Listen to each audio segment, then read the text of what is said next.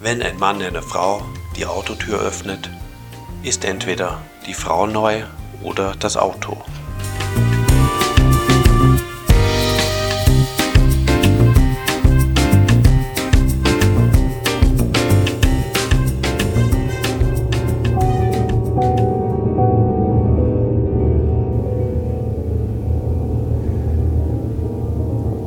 Menschenmassen, Gedränge, Hektik, Symbole der Bevölkerungsexplosion. Einer steht dem anderen im Weg. Das sich fortbewegen ist fast zu einer Farce geworden. Schilderwälder sollen Ordnung in das Verkehrsschlamassel bringen. Eine angespannte Atmosphäre, in der man eher seinen Emotionen freien Lauf lässt, als sich taktvoll zu benehmen.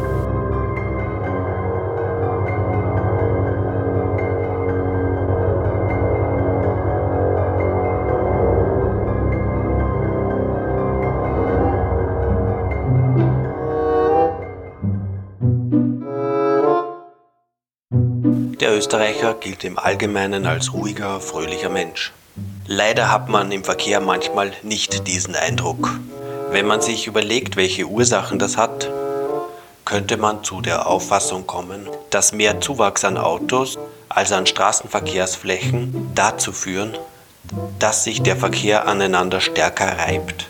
Das führt zu mehr Reiz und dadurch zu mehr Gereiztsein im Straßenverkehr. Dazu kommt noch, dass die meisten Leute im Spitzenverkehr unterwegs sind. In der Früh, wenn sie verschlafen sind, am Abend nach der Arbeit, wenn sie ermüdet sind oder am Sonntag, wenn sie sich Erholung erwarten, aber dann lange Autoschlangen und Kolonnen vorfinden. Verärgerung im Straßenverkehr führt aber zu Fehlverhalten. Daher sollte man sich selber, bevor man Verkehrsteilnehmer wird, auch im Eigeninteresse zur Höflichkeit erziehen. Dadurch kann man auch seine eigene Sicherheit erhöhen. Denn Ärger führt zu Unsicherheit im Straßenverkehr.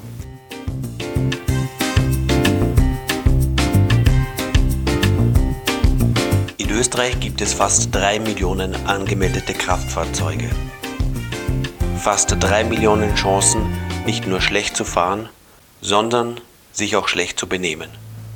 Das Auto sollte weder Macht noch Sexsymbol sein, sondern lediglich Mittel zur Beförderung.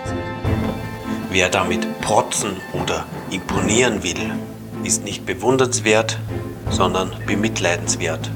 Der Autofahrergruß, dem anderen den Vogel zu deuten, zeugt nicht von Höflichkeit, sondern von Dummheit und Intoleranz.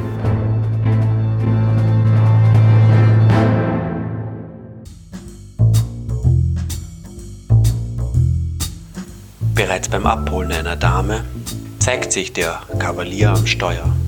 Er wird sie nicht herbeipfeifen oder herbeihupen, sondern aussteigen, anläuten und auf sie warten.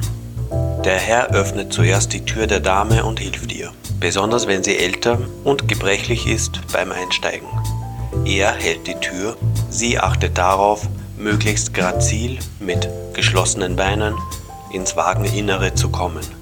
Beim Aussteigen steigt, wenn es der Verkehr erlaubt, zunächst nur der Herr aus. Die Dame wartet, bis er ihr die Tür öffnet.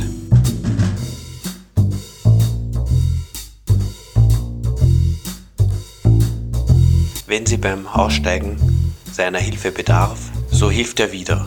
Er zerrt sie dabei möglichst nicht aus dem Wagen, sondern bietet nur seinen Arm als Stütze an. Auch Höflichkeit hat ihre Grenzen. Wenn es der Verkehr nicht zulässt, dann steigt sie natürlich ohne seine Hilfe aus. Er kann ihr beim Öffnen des Sicherheitsgurtes behilflich sein. Die Türe aber öffnet sie sich selbst.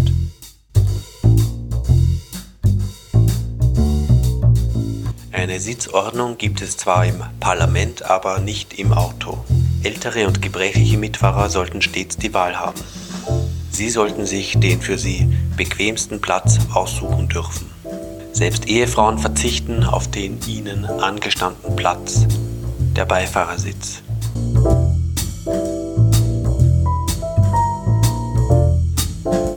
Beim Aussteigen vor einem Restaurant haben nicht nur die guten Manieren, sondern die Verkehrssicherheit Vorrang.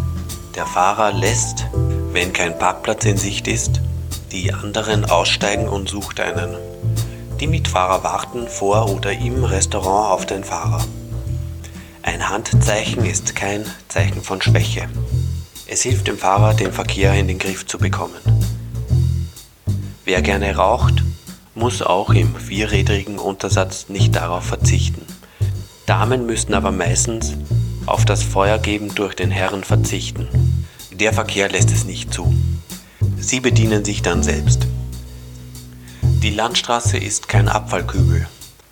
Speisereste und Flaschen deponiert man entweder im mitgebrachten Sackerl oder im Papierkorb, so einer vorhanden ist.